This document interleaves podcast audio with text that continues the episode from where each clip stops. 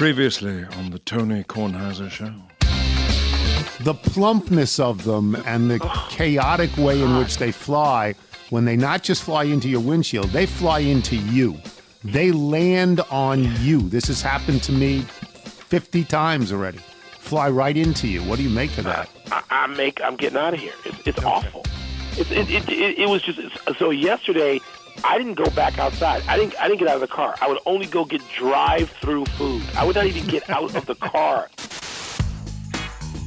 This is General George Washington, and you're listening to the Tony Kornheiser Show. well that's certainly one way of dealing with the cicadas just never getting out of your car uh, michael is here six feet one inches away properly socially distanced even though maybe we don't have to do that anymore at uncle benny's table I want to begin today with just a story that happened to me just this morning, and then I want to get to some email. I'm walking the dog. It's about 6:15. I'm walking here. I'm walking here, uh, as Ratso Rizzo would say, and I'm banging on the on the car hood. I'm walking here, so I'm walking down the alley to come back into the house, and I notice there's a bird flying pretty low, uh, and in lower branches of trees, squawking just squawking, not not a pleasant sound, a squawking sound, a sort of angry bird sound, not a song, not melodic, not calling to other birds, not any of those Like a call of distress. no, it's it's anger, it's anger, and I, I look up and it and it's following me. Anger at you. Yes, it's following me and the dog. And this happens for about 30 feet and it's squawking like, ah, like that. Like not melodic, ah, like that. Like warning, get away. Now, the first thing you think of is maybe uh, it's a it's nesting and it's got eggs or something like that. But how do I know that? I don't go up in the tree. I mean, I just see this bird. And the bird then dive bombs on me, hits me in the head and Made, shoulders. made contact. Yes, hits me in the head and shoulders. Oh, there goes the neighborhood. You know, uh, and and I what you know what? What are we talking about here? I get into my own yard. It doesn't follow me particularly into my own yard, Well, it respects the boundary line. but it hits me in the head and shoulders. What do you make? It? Does that ever happen to you? It no, doesn't happen to people. No, I, I sort of thought this was going to go in the direction where the bird decided to defecate on you. No. Uh, we may have done that anyway. a- after the first contact, did the bird fly away, look back, trying to see if it's? I've no idea. I was rubbing my or head. This just like this was one shot. It took its shot. Now it's gone. I don't know. I said, "Hey, what?" Like that one, what? Because it it actually dive bombed on me. Could have used its its talons to cut my skin. Could have, didn't. I've had a lot of close calls with birds, but I they always stop short of contact. Don't you think that it's it had to be it had to feel either very chesty and wanted to get in a fight, Physically which I doubt, but yes, had to feel threatened. But how was I threatening? I must be near its nest. It's, it's all I can think of. It's all I can think of. But I'm sure people out there who understand birds better than I Could you will give us the squawk one more time? yeah, like that. Is it But it was not bird- again. Not it was not pleasant. It certainly was not pleasant when you just redid it. Let me just. Uh, uh, Is it possible the bird is from Jacksonville and maybe just has some lingering? it's a long way to go to do that. It's a long way to go to hit Happy me in the head birthday and to shoulders. everyone ever born except Tony Tony, Kornheiser. Kornheiser. I just want to say this to CJ in Fargo. is a tremendous email. I love this email. When we got to the payoff at the end of the email between you and the person you were with, and all of that, and the lines, um, I just thought we were maybe walking into a politically incorrect minefield. So we didn't do it on the air. But CJ and Fargo, I loved this email. Let me stay with some emails. Uh, Nigel gave me this today. This is from Eric Groen in Niceville, Florida, and this will make you cry. In light of your conversation with Jay Bilas in the podcast, I thought I'd share my Coach K story and how I came to appreciate him much more as a man than as a coach. One of my best friends in college in the late 80s, a three year roommate, was a six foot six inch center from a tiny town in South Dakota who worked his tail off to become a starter on our NAIA basketball team as a senior. No surprise that the likes of Jay Bilas, Danny Ferry, and Mark Alarie became his role models, and he developed a fierce affinity for the rising Duke program. Of course, in the spirit of friendly rivalry, the rest of us developed an equally fierce distaste for the program, love him or hate him. After college, he became an even bigger Duke fan over the years, attending fantasy camps, going to games whenever the Blue Devils ventured into the Midwest, and making multiple pilgrimages to Cameron Indoor. You can imagine the continued mockery from our group of friends as a rising executive at a national bank becomes an even bigger fanboy of a college basketball team to which he had no real affiliation. Fast forward to 2010 when my fit, healthy friend is stricken with pancreatic cancer at 41. And who should become one of his biggest supporters but Coach K? He called every few weeks to check on him and just to chat for a few minutes. One of the last outings the family took together was when they were hosted at a game by Duke, the Duke program on a Midwestern trip. Pictures of a frail, cancer stricken man standing on the court in pregame chatting with Coach K, Chris Collins, and Woj are indelibly etched in my memory. More than once, when I checked in with him, he casually mentioned Coach K called last night. We had a nice talk. In fact, one of the last calls he received before he slipped away in hospice was from Coach K. After that display of true human kindness, there could be absolutely nothing to gain for Coach K from these interactions. I could never again muster the same emotions towards the hated Blue Devils. Coach K certainly appears to be the real deal, and that is now his legacy to me. That's just wonderful. It's just a wonderful story. And if you like Mike Krzyzewski, it validates your feelings. And if you hate them, it ought to change them. It ought to change them. Yeah. There's another thing here from Jack Richter in sports partnerships of Cameo. Remember Cameo? Cameo's that thing that Nigel got from me from Peter Asher. Yeah, you're still on the phone with Peter Asher, right? Once a week. Uh, we don't. We've stopped. He hasn't called me. I called him a few times. He never called me. It says, uh, Tony, not sure if you're going to be able to check this message, but I'd love to connect with you and invite you to join Cameo. Not sure if you're familiar with us yet, but we're the platform where athletes, celebs, broadcasters, etc., can get paid by sending quick video messages to fans. We've gotten some requests from fans for you to be on, and I'm confident you'd see a lot of demand. Plus, you'd have a ton of fun with it. A lot of your peers are already on it too, meaning old people. Some raising money for charity with cameos. Now, Don't don't guilt me. Are you free this week to jump on a quick call to chat more about how it would work for you? Thank you. I don't mean to denigrate Jack Richter in any way. I'm, I'm not going to do that. I'm not going to do that. But uh, You don't want to find out more? no, I don't. I don't. I'm. I'm. I've done fine. Thank you. I don't For just a fraction of your time. I got to tell you that the Peter Asher thing was wonderful. It was wonderful and made me feel fabulous. And I could probably do that for people. I just, I don't want to do it. And if you if you put that carrot out there that it's you know you can do it for charity, I, I'm I just don't want to do it at the moment. From Kevin McHugh, right? Before I get to the invitation, please humor me for a moment. I was first introduced to you at the family dinner table in middle school.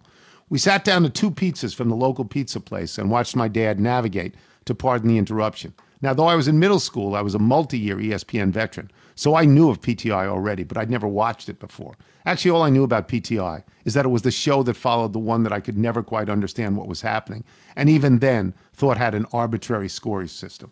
That would be around the horn. When my dad pressed play on that remote, he also pressed play on what would turn into a family tradition that lasted until I left for college PTI and dinner. It's amazing how the tradition evolved over the years. It started as 23 or so minutes, fast forwarding through the commercials, of course, of eating in collective silence as we listened to you and Mike, and occasionally Phil and Frank as we caught up on the world of sports together. Over time, we saw that 23 minutes increase, 35 minutes as my dad and I started to have debates at the table of a couple of topics an episode, 40 minutes after my little brother and mom got involved, 45 minutes after I convinced my dad to stop skipping every NBA topic. By the, by the summer before my freshman year of college, PTI episodes were taking us an hour to get through. I'm just going to add parenthetically I hear this from a lot of people that they sit around the table and they've watched us for a long time and they've welcomed us into their homes as friends. And that always makes me happy. The loyalty of it makes me happy. I feel that, of course, about the podcast in a much stronger way. But I'm happy about that with PTI. I'm happy to think that it spurred on conversations and relationships. Going to college, Kevin McHugh continues, I made the transition to the PTI podcast just in case whenever I got a call from home, any of them wanted to discuss the episode from the night before. After a couple of months of listening to Wilbon make snarky remarks about people you had on your podcast, I finally decided to figure out what he meant by a little. Four years later, I'm emailing the mailbag. Where did I go wrong? Being a lifetime Marylander, your stories about weather, restaurants, and a nightmare that is the Bay Bridge was as comforting for me as it was unrelatable for others. My invitation is for you and Michael at some point this summer to take an early exit off Route 50 on the way to Delaware and enjoy a round of golf at the Links at Perry Cabin in St. Michael's, Maryland, with my father and I. Before you make up your mind, let me add some information about the course I think you'll find to your liking. Unlike Columbia, there are zero difficult hills to climb for you or the cart. Those that love and hate Pete Dye alike find an equal yet vastly different pleasure in playing what is considered to be the last horse he constructed prior to passing away. The clubhouse is still under construction, which means there's no need to decline a 19th hole offer because one cannot be made. Please don't judge this humble construction manager's writing too harshly. I'll hang up and take your answer off air. Michael, don't we want to do this? Yeah, beautiful looking course. Don't, isn't the Inn at Perry Cabin is the setting for Wedding Crashers. a lot of water for you to dump some golf balls. Yeah, you know, so why wouldn't I do that? I'd be thrilled to do that. It's on the Eastern Shore. It's a little, it's an hour less, right? It's an hour less than going to Rehoboth, I would think. Yeah, oh, yeah. All right. So those are that's pretty much the open that I had. Is there anything that I've left out, Michael? Was Josh Bell, Oh yeah. So last night, send him. what are you sending? He's he's lumbering. He doesn't run. He lumbers. Why is he playing every day?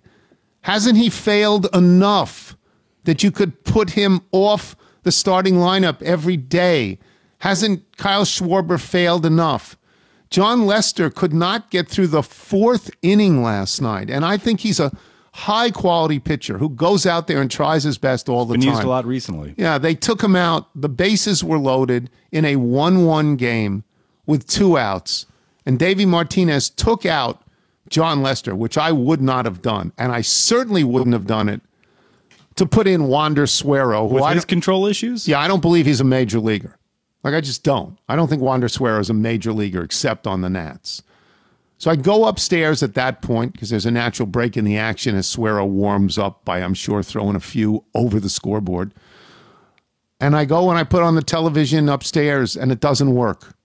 It doesn't work. There's nothing I can do to make it work. Something has happened in the same way, Sean, that when we lost the connection here, I think we probably lost the connection on that TV, though not on the downstairs TV. So I can't explain that or anything I'm about to say now. And I just stopped with the game. And I didn't find out until this morning that Suero actually got a fly ball to end that inning. But then in the next inning, Bring him back. validated everything that I believe about Wander Suero by walking two people, both of whom scored. May I make a recommendation? Yeah. So the Rays, this is a team, and part of it a good team. Tampa's very good. good team, and it's it's fun to see how they continue to get better year in year in year out based on how they work contracts and where they see value. And we like one of their coaches, so I recommend tonight go up a few clicks on the dial and watch the College World Series softball game between Florida State and Oklahoma. number one Oklahoma. I've watched some of Florida that. State can knock him out. Florida State beat him the other night, last night. I've, I, I enjoy. Must watch every time you see Watson get on the bump. I enjoy it. I enjoy watching softball. I do. I They played put the ball. softball. They put the ball in play. Yeah, right. It, it- it's remember the days with the old um, the great pitcher from UCLA who would strike out twenty. Now, now contact is made far more often. The pitch is still coming in at 75, 80 miles an hour, but this contact is made. It's high quality stuff. It really is. Um, why don't we take a break? Yes, take a break. Take a break. Uh, and I've lost all the things that I need to do the rest of the show. What are you looking for? Reads? Reads and stuff like that. I've lost them all. Well, you have your legal pad. That's all you really need. Uh, yeah. Well, the the ad I have to read is Nuheara, so I'll be able to do that just off the top of my head. And we will have Brian Windhorst when we return. I'm Tony Kornheiser. You're listening to The Tony Kornheiser Show. The Tony Kornheiser Show. Okay, as I said, I've lost this, and that also means, by the way, Would you like me to do one of the other reads? no, no, no, no, no, no, because I I know what Nuheara is. I know that it it is it helps you to hear, which is something I really need. Do you just give me the the Nuheara is spelled N U H E A R A. It was named the the buds that they give you to help your hearing to amplify the sound was named one of Time's best inventions of 2020. I think it's new. I think it's IQ two or something like that. Yes, the, IQ. IQ Buds 2, the 2 Buds Max. This The is two buds Era, max. Yeah. So we have them. Michael has opened up the box where we keep the Nuheara yeah. stuff. Fully charged, Yeah. already connected to your phone. So the, the- let me explain the problem. And, Like everybody's hearing goes at a different rate. My hearing has just gone and disappeared basically. And I think part of it, of course, is age. And part of it as well is that for the last 30 years, I have put things in my ears in order to do radio shows and podcasts. And the volume at which those the sounds come into your Crank it ears up. yeah, it basically destroys your hearing. It's pretty much the same as being in a rock and roll band. Like Pete Townshend can't hear anything. I can't hear anything.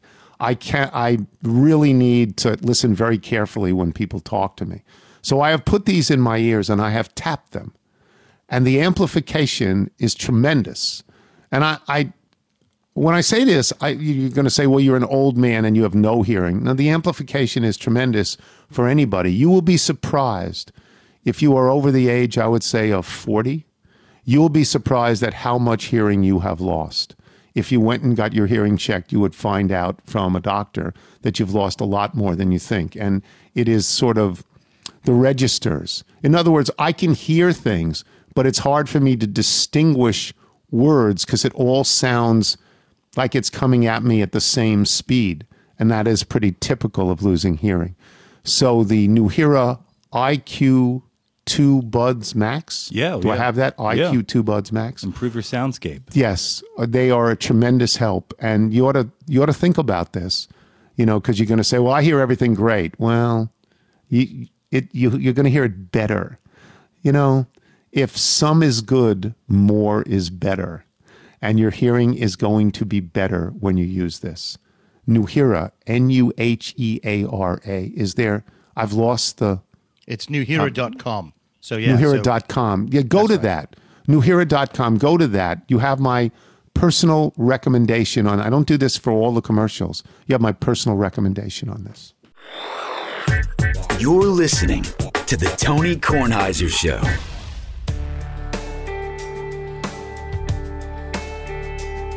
This is a group called Mardi Gras. Wait till I read the rest of it. They are a rock pop band from Rome, Italy. One of the seven European acts to watch for is chosen by Reader's Digest. After publishing our singles You Do Something to Me and From Zero to One, we now present Come Speak to Me. This is Come Speak to Me. The song is about the need and desire to communicate between two people to return to life through words. Meanwhile, the moon tells stories. This is Mardi Gras. How tremendous is this? They're from Rome, Italy, not Rome, New York, kids, not Rome, Georgia. Rome, Italy. Mardi Gras. How did they find us? Tremendous. Tremendous. Okay. Brian Windhorst joins us now. And, and, you know, we'll talk about the NBA. That's fine. But I learned something yesterday from Kelleher that undoubtedly you know, but I, I had to discover it myself. Kelleher said to me at some point before we were doing the show, he said, um, when do you think the last team that is still alive in the playoffs, of the eight teams still alive in the playoffs, when do you think the last team that won a championship won the championship? And so, Brian, I went through this. I said, well, Utah's never won a championship. The Clippers have never won a championship. Denver has never won a championship. Who else is alive in the West? Um, uh, Phoenix has never won a championship. So that wipes out the four in the West completely. In the East, so you've got Philadelphia, you've got Atlanta, you've got Milwaukee, and who's the fourth team? The Nets. The Nets have never won a championship. So now we're down to three. And I said, well, the Hawks won, but not even in Atlanta. It was Bob Pettit in the 1950s. So now we're down to two teams. And one is Milwaukee, who I believe last won and only won once with Lou Alcindor before he became Kareem Abdul Jabbar. That was either in the very late 60s or the early 70s. And that leaves you with Philadelphia and the Julius Erving team, fo fo fo with Moses Malone in 1983. Now, I'm sure you knew that, but that was a blowaway moment for me because of all the teams that had won in the last 20 years, you know, are just sort of repeat teams. Like that. What do you make of that? I make of it that it's going to be challenging on the TV rating standpoint. yes, yes. you know, if you want, if you want, if you want the the cold hard answer, uh, but you know, um, it's also an opportunity for some some young players uh, and some newer stars to take center stage. I mean, Donovan Mitchell. I know he's not brand new on the scene, but this is Donovan Mitchell's time, and there was Donovan Mitchell last night. Yep. breathtaking performance to win that game. You know, uh, Devin Booker, a 47 point closeout game the other day uh, on the road, which is as good as you'll see in NBA history in a closeout performance. Um, so this is an opportunity for a little bit of the changing of the guard. But if you took truth serum on the NBA, they might like to see Steph Curry and LeBron still in the playoffs. But look, they're not, and so this is what we have, and this is what we'll enjoy. It's interesting to me because there are, uh, you know, Kawhi Leonard is a great player, but he's not a star. Nobody is tuning in to watch him. Maybe they're tuning in to watch Joel Embiid, but I don't really think so. I, I don't. I just don't think so. I I agree with you that if if you're the NBA, you're thinking, wow, who do we have to promote that will bring people to television? Yes, who? Yeah, and you know Nikola Jokic won the MVP. Now Jokic is an incredible player. Not a star. Um, the season that he had just had. I mean, look, I'll go, I can go through all this. You know all this. Um, you know, he he is not an, uh, a household name yet. Um, so this is where the league is now. I remember something that David Stern used to say. And by the way, Tony, the older I get, the more I find myself referring to stuff that David Stern said. Mm. Well, he would say, um, you know, the game always wins out that if you're worried about something, that the game always win out because the nature of the game and the and the talent that, that excels in it is is so attractive that the game always win out. Um, I don't know if that is something that is going to satisfy people this year, but I will say that we've seen some pretty good basketball so far. And you know, if you stayed up late last night, which I know you didn't, no, I, I barely did. did um, the, the you know the Utah Clipper game last night was a spectacular game, uh, and it probably won't get uh, huge ratings, but it was a spectacular game, and if that's the game winning out, and, and that's what the league is hoping for. Well, there are stars, but they're all on the same team. They're all on the Nets.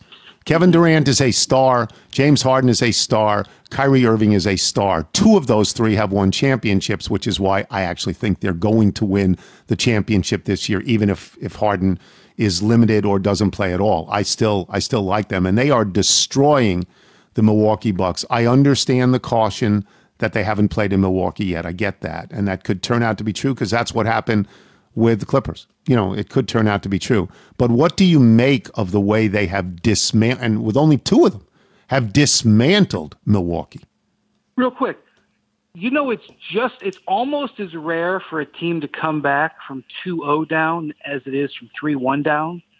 Um, one of the things that teams who fall down 0 2 always say is, well, they just did what they were supposed to. They protected their home court. Right. You know, there's right. really been no blood in this series it, actually there has been blood. I mean, I, you know, it happens.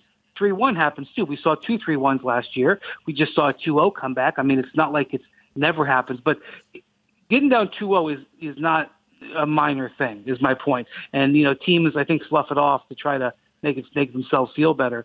Um, but not only the two zero, but uh, for Milwaukee to have an opportunity uh, for two bites at the apple to take a game without Harden to not only not get it, but to be down 50 points in that in that game in that game too. It's absolutely unacceptable performance by them, and it you know it, it I don't want to undermine what the Nets did, but the, the the Bucks came out in game one of this series, Tony, and they scored 72 points in the paint, and they did that because for all of Brooklyn's uh, positive things, they're they're very soft and small in the middle. They know they're they're soft and small in the middle, and they just try to mitigate it with their offense. And Milwaukee scored 70. It was the third most points in the paint in the game in the last 25 years in the playoffs.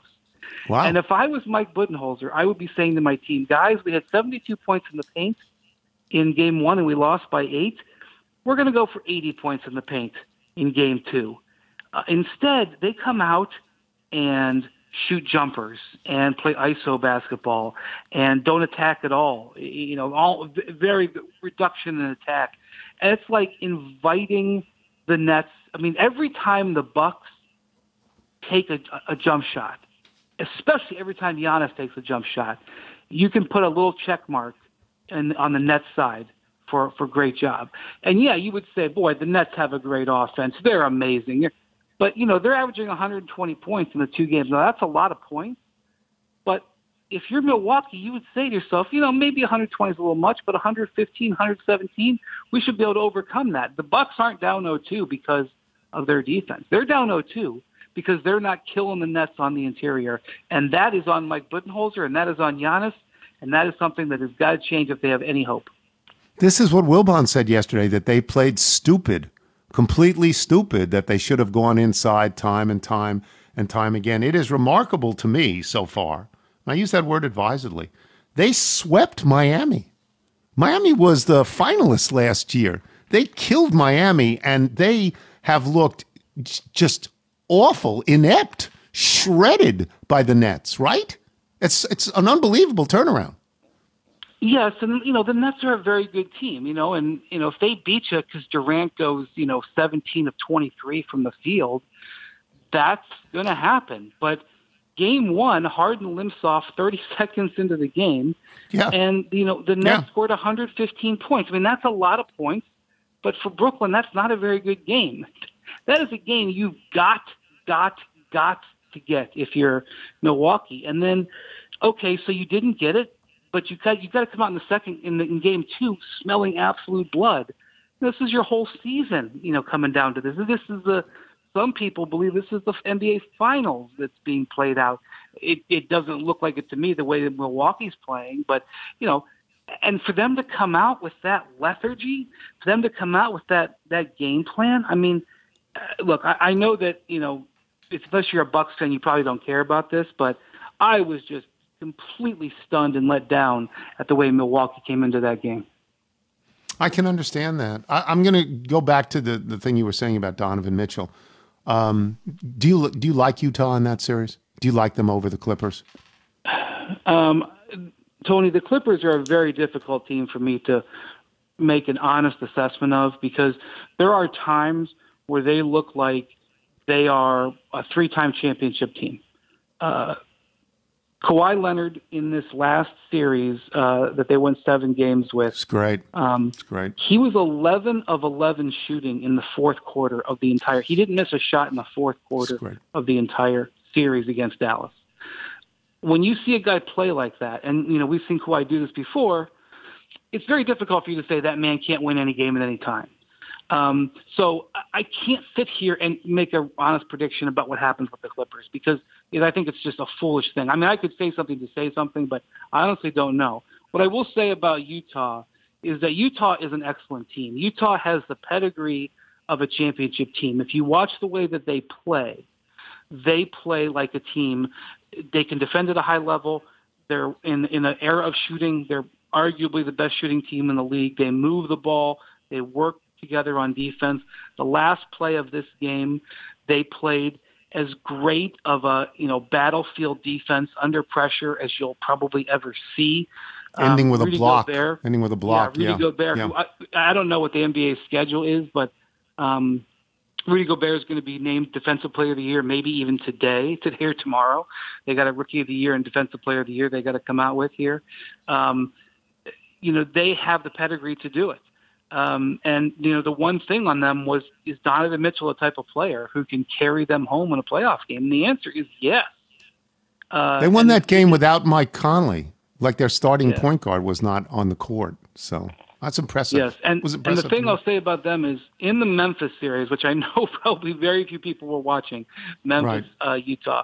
Uh, in that Memphis series, both games that they played in Memphis. Remember, they went in. They, you know, they they sat Mitchell in game one and lost. It was one-one going into Memphis.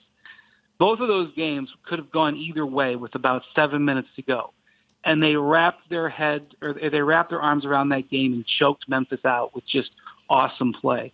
Same thing happened last night. They just were the better team down the stretch of the game, and that's what a championship team looks like. Um, I'll get you out of here on this. It's it's a curious. I'm actually curious about this. A couple of coaches were fired the other day. Steve Clifford was fired. I, he he doesn't register with me. I don't know anything about him.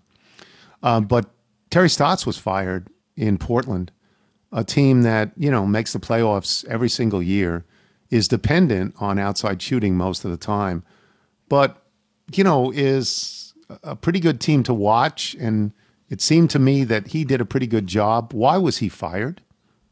Uh, two reasons. One, they ranked 29th in the in defense, and where their downfall was was when they couldn't get stops, and they had uh, they had done some things to get some defensive players, and and they it didn't translate.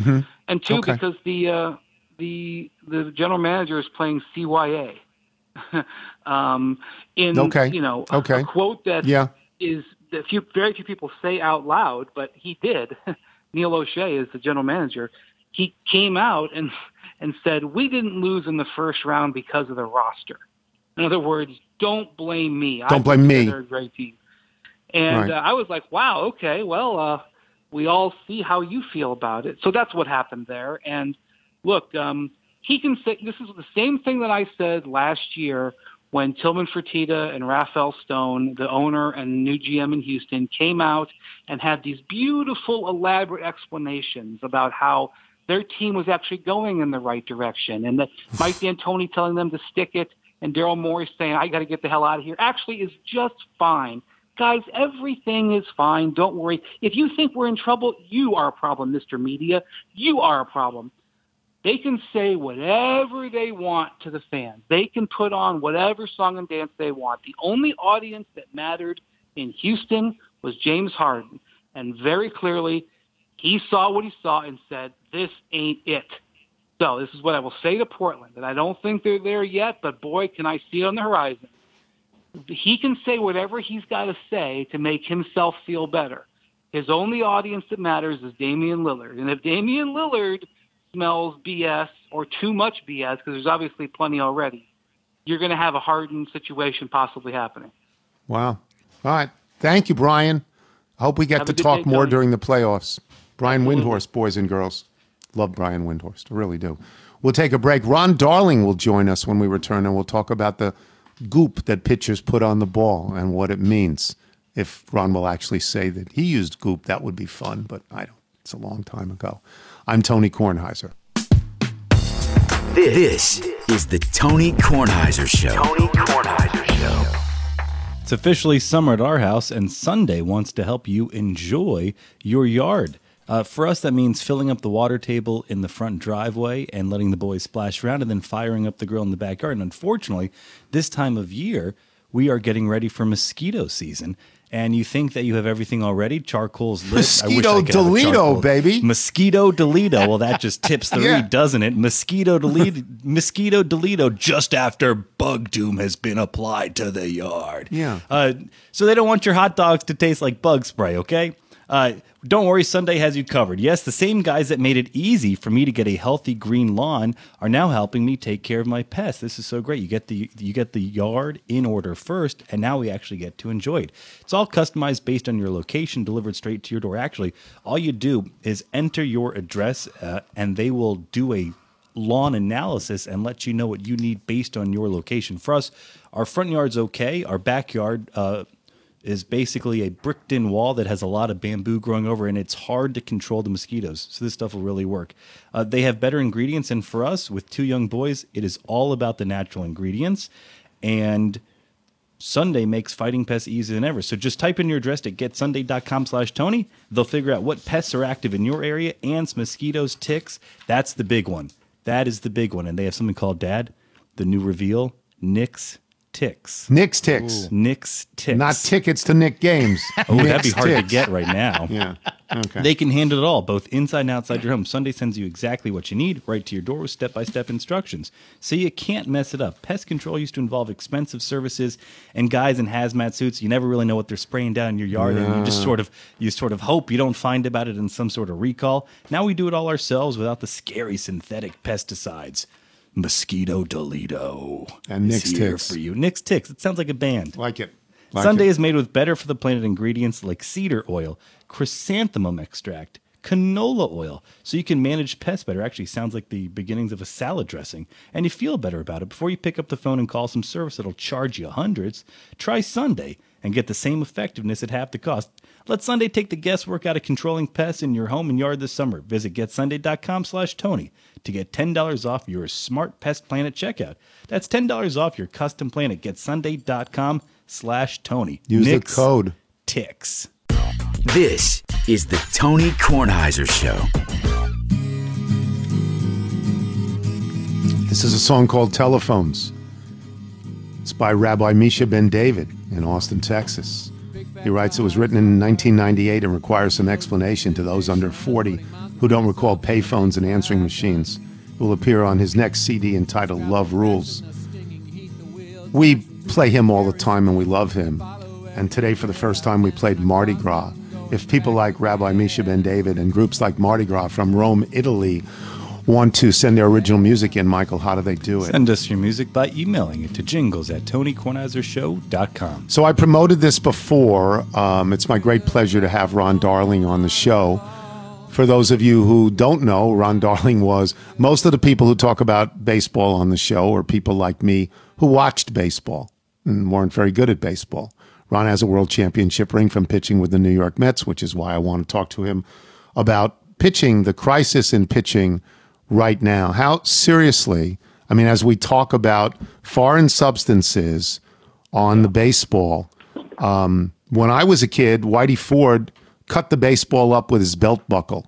But I don't know if he, you know, and talked about that. I don't know. Did did you ever put stuff on the baseball to improve your grip and and improve the quality of your pitching? You know, I, I never did. Now I'm not. It's not. I'm not taking this moral high ground. Uh, I didn't because if you, um in 1985, uh, when Dwight Gooden had his fantastic year and won the Cy Young, um, uh, that I, I always thought there was only one category left for me to get an italics in the baseball reference, and it was walks. So I led the league in walks that year. So I always had trouble. I had trouble um, commanding the strike zone early in my career. So having something uh, on my fingers uh, would not have helped. I just really needed that feel, and, and finally figured it out. But uh, in my day, I, I just remember. Now listen, guys always cheated. Um, it was kind of their own private Idaho, though. Guys would take that path to try to get an edge, and whether it was a belt buckle, whether it was uh, one of their teammates on the field cutting the ball with a something on their glove, uh, whether it was sandpaper or or or, or file. Um, that's what guys uh, tended to use uh, in those days. But it was really a a kind of a a, a sole uh, purpose of trying to get an edge. It wasn't a a rampant, unfettered kind of thing like we have today. So, so my my problem with this is that often when you hear from hitters, hitters who should be most negatively affected by the fact that a pitcher would be able to add some sort of substance that would make him a better pitcher, what hitters seem to say is it's okay because it gives them more control of the ball and we don't get hit in the face quite as often, which strikes me as then that would become a problem for baseball if both hitters and pitchers were okay with this. You're closer to it than I. Do you hear the same thing?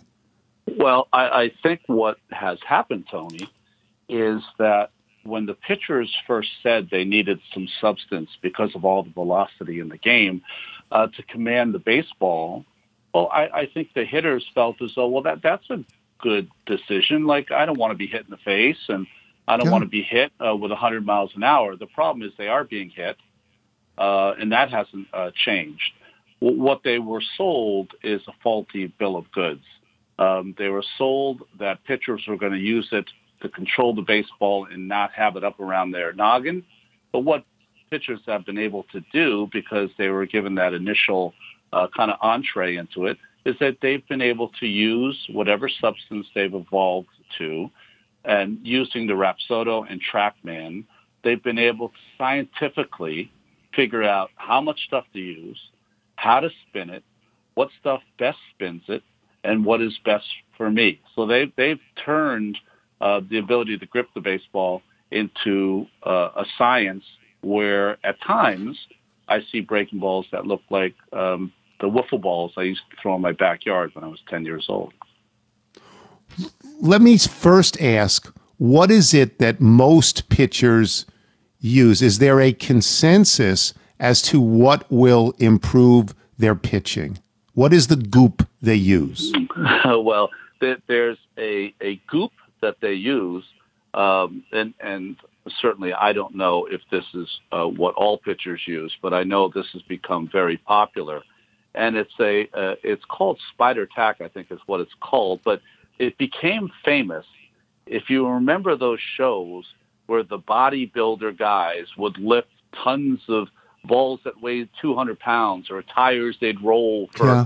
for uh, 100 yards. That's where it first became famous because it gave a tackiness to these uh, uh, these uh, strong men uh, while they were trying to lift uh, crazy objects, and that's kind of where it came from. And in fact, um, uh, recently, uh, uh, the guy who started that company was a bodybuilder himself, a power lifter, and he was asked about it, and he had no idea that baseball players were using it. But that's been one substance they use. But certainly, Tony, each pitcher can kind of figure out their own stuff to use. The remarkable thing, though, is what you were saying before, which is that the technology that we have now reveals all these things. The technology reveals the improvement that a pitcher makes in spin rates or whatever. And so you you can't hide from this because if you don't use this stuff, you don't have these rates. Am I right on that? That that that the technology is the detective. It, it, it is, and, and and it's in real time, Tony. That's the most amazing part. I'm asked all the time why hitters have not been able to make the improvements that pitchers have. Well, pitchers is a proactive science, right? Um, at some point, you're starting, you're holding the ball, you're gripping it, you're throwing it, whatever. The hitter, it doesn't matter what kind of numbers he's got. It's a reactive science, Uh, Right, And you can't right. start any anything that you want to start until the ball has been delivered. That's why the pitchers have really made these advancements. But in real time, they are getting feedback on exactly what can make them better. And uh, the tacky substance has allowed them, uh, has allowed a lot of pitchers uh, to get exponentially better. And um, I think what the hitters are asking for now, we have a rule on the books. You can't deface, uh, damage, or discolor the baseball. They're asking for that to be enforced because of the unevenness we have right now between pitching and hitting to give them a fair chance. Rob Manfred, among others, Theo Epstein, among others, seems to indicate that baseball is in trouble because of the dominance of pitchers. Again, I ask you, as someone who was a pitcher, do you agree with that? Is baseball headed? Are they in real trouble right now? Well, I, I don't, I don't know. Uh, real trouble. That's uh, that's complicated. I, I will say this: um, is that what you have now is a one part of the game is so much better than the other part of the game, and uh, the reason that you're trying to level some of the playing field, and we've heard talk, Tony, of moving the mound back a, a, a foot. Yeah. We've heard talk of, of, of trying to do uh, rules that'll help the running game, all of those kind of things. Uh, but um, to level the playing field where it's just natural, your hand, um, how you grip the baseball without any tackiness, certainly is going to lower the RPMs. It's going to keep the ball, uh, the four-seam fastball, out of the air, so it won't have that appearance that it's rising and it'll stop those. I call them Mickey Mouse breaking balls. You know, I watch the game every night. Um, I have to do a game every night. Yeah. And there's, uh, you know, I remember there was maybe one or two guys in each league that threw a breaking ball that no one else could throw. Um, now you're seeing it every single night, and uh, that's what's made it um, really impossible. Um, and there's a collateral confidence that goes with this. And and what I mean by that is is when I get to a point, Tony, where I know that I have developed a pitch that if I throw it as hard as I can and I've got enough tackiness on my fingers, the RPM rate is going to be past what the physical eyesight and reaction time of a hitter can process. Do you know what kind of confidence that gives me uh, on the mound and the way I approach my art? So, so do pitchers just brazenly take some goop out there somewhere on their uniforms or their bodies and just use it pitch after pitch? Is that how it works? I think I think it's more brazen than you think. If you watch a game uh, and the way the guys use the tips of their gloves, the tips of their hats, the top, the bottom, um, the, the, I remember the first time I, I noticed from watching games that something was awry. and uh, it was in between innings, and I and I said it to one of the guys that I work with. I said, "Boy, isn't this interesting? Nobody licks their fingers anymore. Not one person goes to his mouth. No one puts his fingers on his tongue to get a little moisture. And I wonder why that is. Well, you don't want to have your finger stuck to your tongue. That's why. Um, you know, so you know that that that was kind of uh, uh, the telltale sign for me is that they no longer needed that. So are they are they brazen about it? Uh, yes. Yeah. Now in the in the pitcher's defense, uh, not defense, but in the pitcher's thought, I I believe at this point, and maybe this is why Gerrit Cole had a had a really difficult time um, having an answer ready. I think that pitchers feel as though what they're doing is no different than hitters uh, with pine tar and whatever to get a grip on the bat. That it's Right. all part of, of of playing the game at a high level. And uh, I, I I don't believe that, but I think a lot of pitchers believe that. Do you think at this point baseball is truly serious about curbing this? Yeah, no, they're they're they're totally serious. That the issue, the issue is is how you're going to do it, um, how random it will be, whose responsibility will it be? Are we going to make the umpires, if we've really stripped away any kind of power that they've ever had in the game, we've slowly stripped that away. Are we going to put it on them uh, to be to, to police this? Um, remember, this this has always been in the rule books, but with a wink and a nod, this Right. has been allowed to happen. Now, in the past, if you if you had a problem with a pitcher, the manager will tell the umpire, "I want you to go out and check Joe Negro. Uh, he's got something in his back pocket." Um, that's how it's always been. Uh, but I think all managers know that they can't go out and ask about pitcher A because they've got pitchers C, D, and E on their team uh, that certainly are are, uh, are using foreign substances. So um, yes, I, I, I think they're very serious about it. Um, I uh, you know the ten game suspension is what's in the rule book, and I think that it, it could work really quickly for only this reason, Tony. Nobody, not one pitcher wants to be embarrassed on the mound, uh, have the ball taken away from him, and accused of cheating uh, the game. No one wants to be accused of that, and I'm sure that pitchers right now are deciding uh, to discard their stuff, uh, get a little better at hiding what they use. Uh, but uh, there's a lot of decisions being made everywhere. Thank you, by the way, for getting up early in the morning to do this. I appreciate it. I'll get you out of here on this. You get to watch Jacob DeGrom. Jacob DeGrom appears to be somebody truly historically special. What is it like to watch him? Uh, it, it's um, you know I, I guess people that watched Seaver and Gibson and those pitchers uh, certainly this is a different generation. The game is pitched differently and uh, things are asked differently of pitchers, but it all breaks down to the same thing, and that is uh, who's got the biggest heart, who has the best stuff, who's able to mix power and precision at the same time. And one of the things I always measure pitchers by is that it doesn't matter how good you are, whether you're Kershaw or DeGrom or Cole or Bauer, uh, uh, Mike Mussina. You're always going to have people on base. And how do you pitch and uh, prevent runs when runners are on base?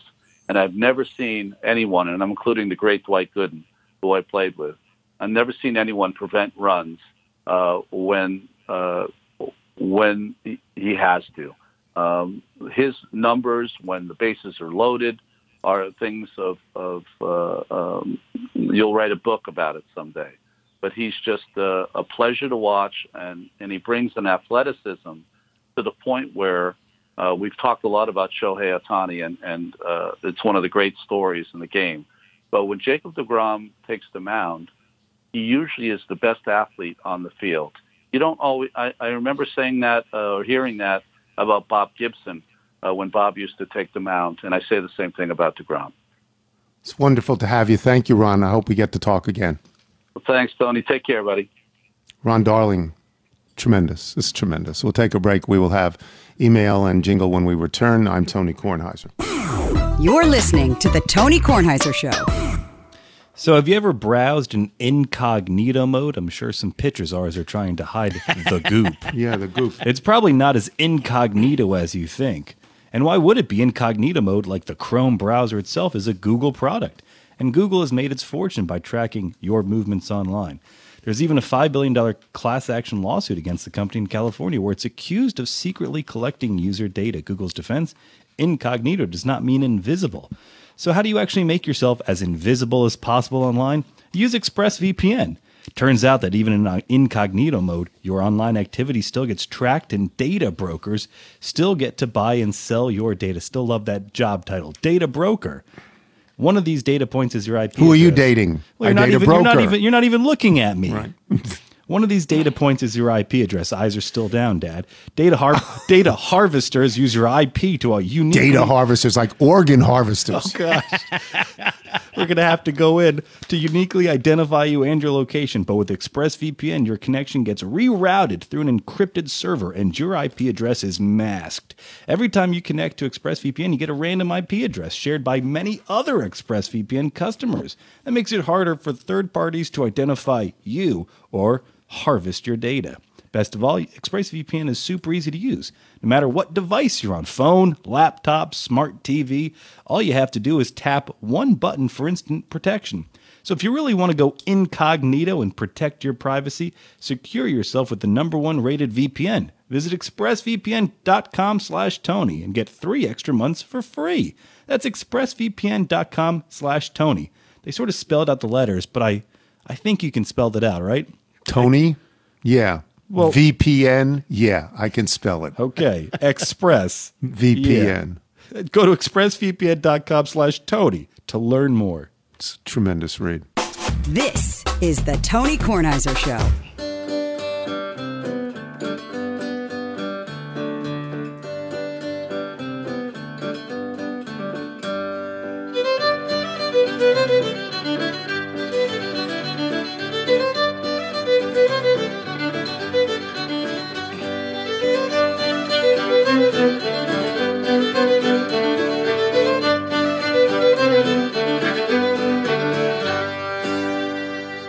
That's great. All the instruments are played by one fellow, Ian Harrington, who happens to be an emergency room doctor, right, at Sibley.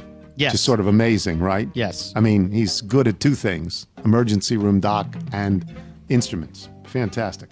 Uh, Nigel, Bethesda Bagel ad. Go ahead. Knock it Uh, out. yes, Bethesda Bagels. We love them. You will as well. In fact, when I was in there this morning, got a hearty La Cheeserie from one of the patrons in there. All you need to do is go to uh, BethesdaBagels.com for the location in the DC area nearest you. Then pop on in, and you will be thrilled.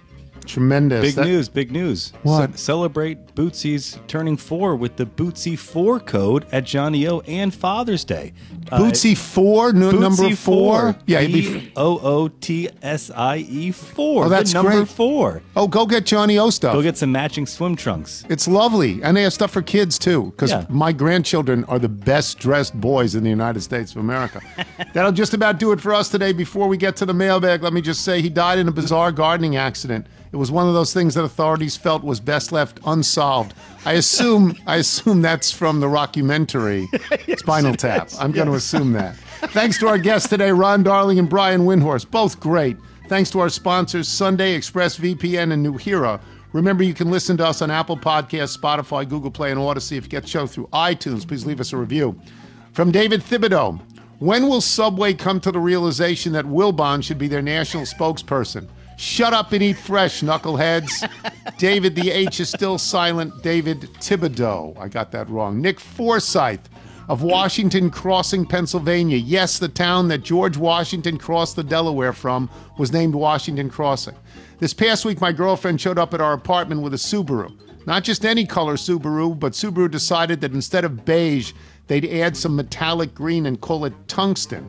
She previously drove a Nissan Altima that was about as safe as a Pinto, so I just assumed that it broke down. This was a rental, and she decided not to say anything, so I wouldn't leave work early to help.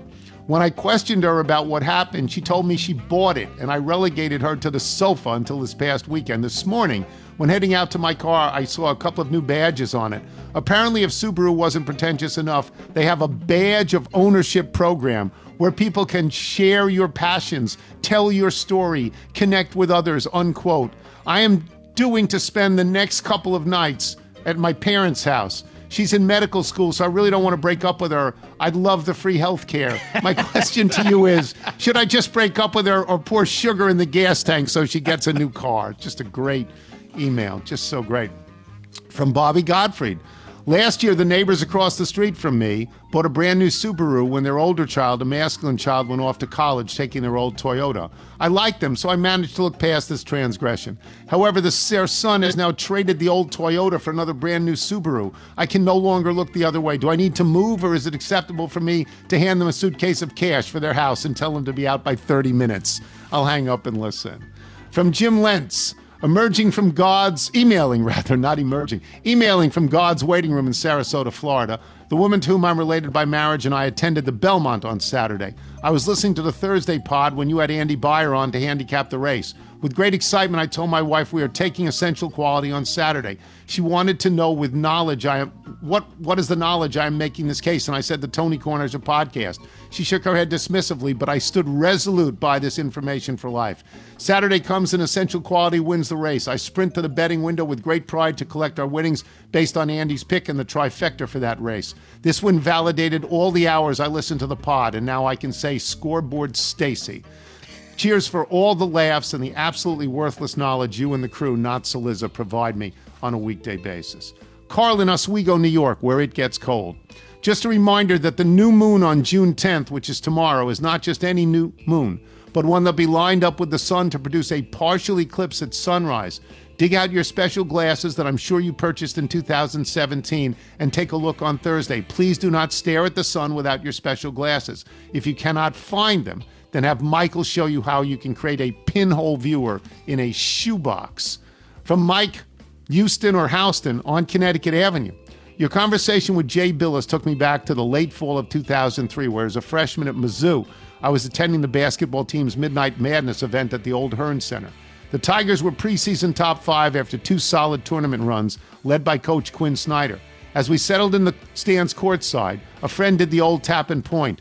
Billis, they exclaimed. Jay Bilas was standing on the court. ESPN wasn't filming. There was no broadcast. He'd simply flown to Columbia, Missouri in October to support his Duke teammate Quin.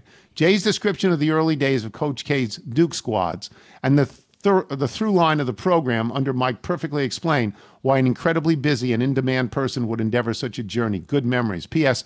I played bass trombone for the marching Mizzou and well with pride every time you played that version of the mailbag theme. Isn't that great?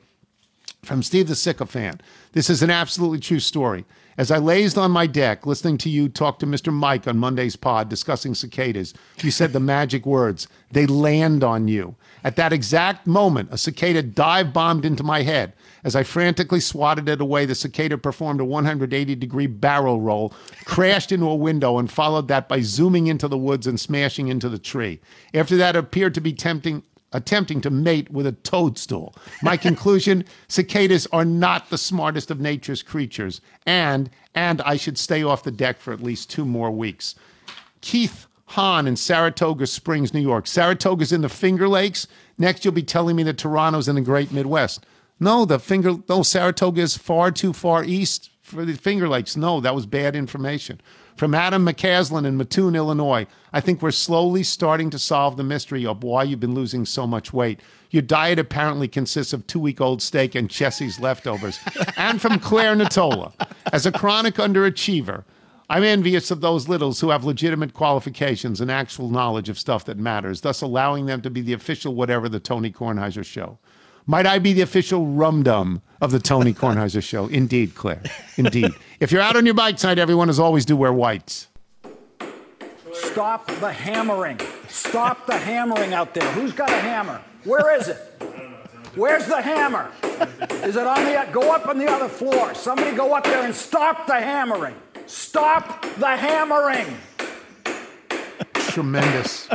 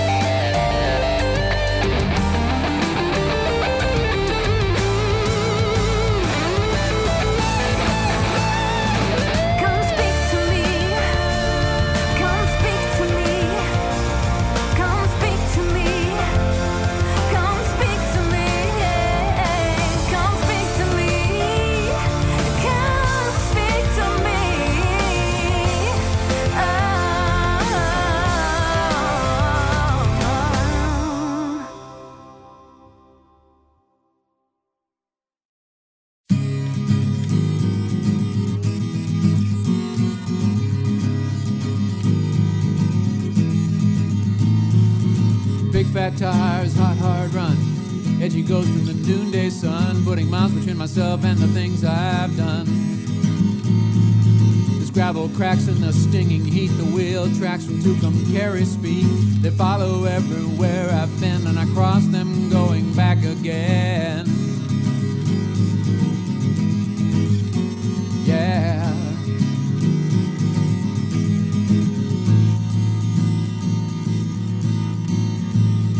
And there's a telephone reminds me of your skin. I'm here to make a call outside a liquor store in Santa Rosa. My hands lift the receiver, and the coins fall to the pavement. Yeah, yeah, yeah. Yeah. The afternoon is fading into purple in the canyons. The smell of gasoline is choking, and I'm dusty, dry, and cold. These roads are just a chessboard. The Black Queen singing softly. I see her in my mirror. She's older than I remember her.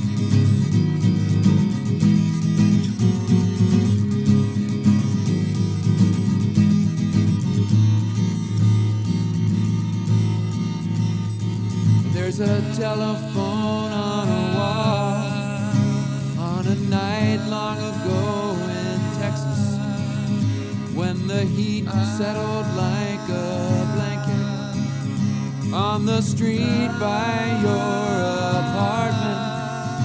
My hands lifted the receiver and I dialed so very quickly.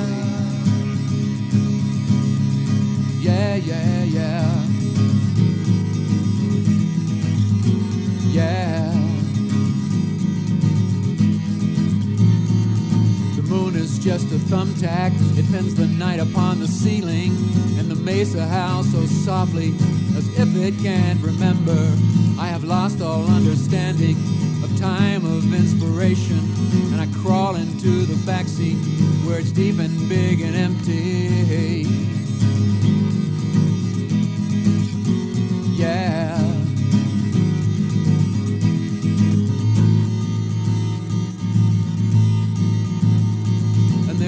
Telephone on a wall covered with graffiti in Tucson, Arizona, late on Thursday morning. And the quarters drop like paratroopers on a mission I have sent them. And there's a telephone and it brings in Albuquerque. Someone's not at home, but they'd like to call me back. And the number was abandoned. I'm sorry, there's no listing. Yeah, yeah, yeah. Yeah. fat tires, hot, hard run. Yet she goes from the noonday sun, putting miles between myself and the things I've done.